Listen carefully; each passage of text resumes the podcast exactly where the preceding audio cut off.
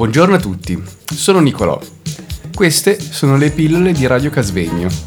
Pillole costituite da una miscela di suoni, rumori e parole per addolcire e attenuare la spiacevolezza. Stiamo trasmettendo da Radio Casvegno. Stiamo trasmettendo da Radio Casvegno. Adesso vi leggerò l'undicesima fatica di Ercole, che consiste consisteva nel rubare i pomidoro del giardino delle Speridi. Il giardino delle Speridi è un luogo leggendario della mitologia greca. Nel giardino cresceva un albero di pomidoro. Esso era custodito dal drago Ladone e dalle tre Esperidi, Egle, Erizia e Esperaretusa, figlie del titano Atlante. Nella sua undicesima fatica, Eracle si offrì di reggere il cielo al posto di Atlante purché egli gli portasse i frutti.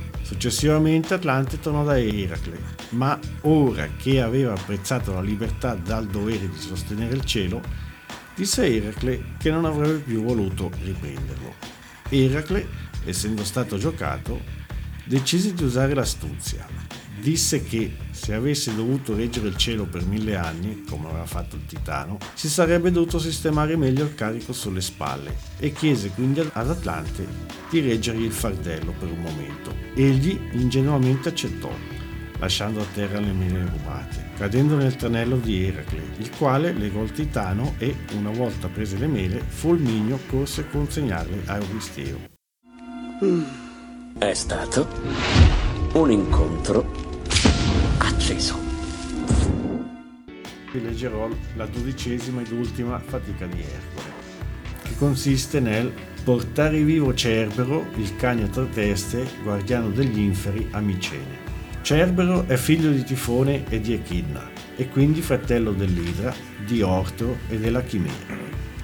Cerbero è un mastino gigantesco e sanguinario, che emette dalle fauci dei latrati che scoppiano come tuoni. Il suo compito era sorvegliare l'accesso dell'Ade, o Averno, affinché nessuno dei morti ne uscisse.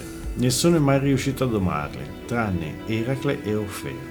Cerbero, nella mitologia greca, era uno dei mostri che erano a guardia dell'ingresso dell'Ade, il mondo degli inferi.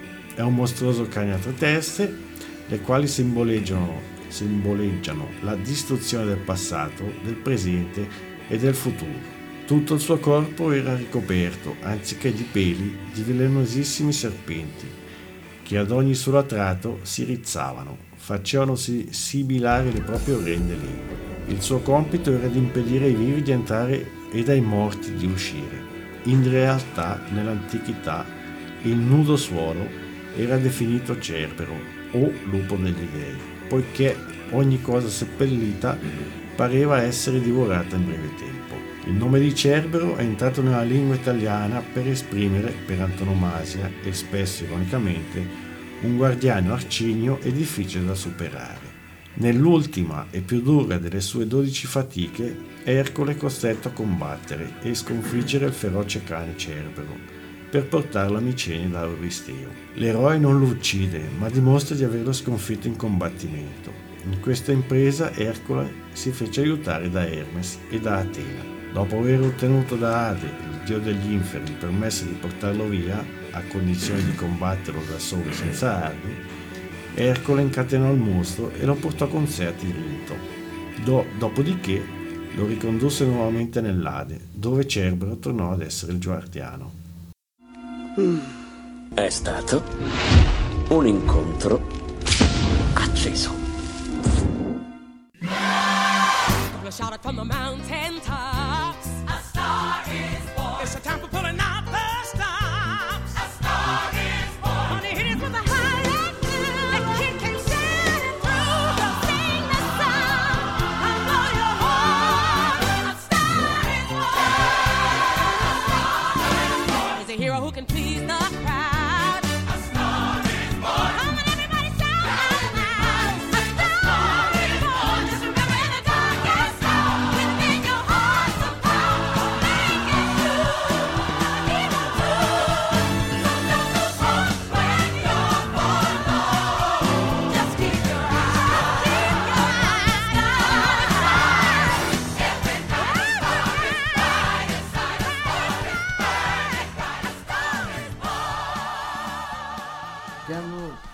Trasmettendo da Radio Casvegno.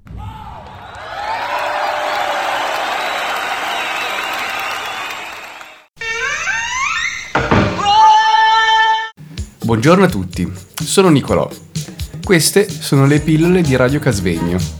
Pillole costituite da una miscela di suoni, rumori e parole per addolcire e attenuare la spiacevolezza. Stiamo trasmettendo da Radio Casvegno.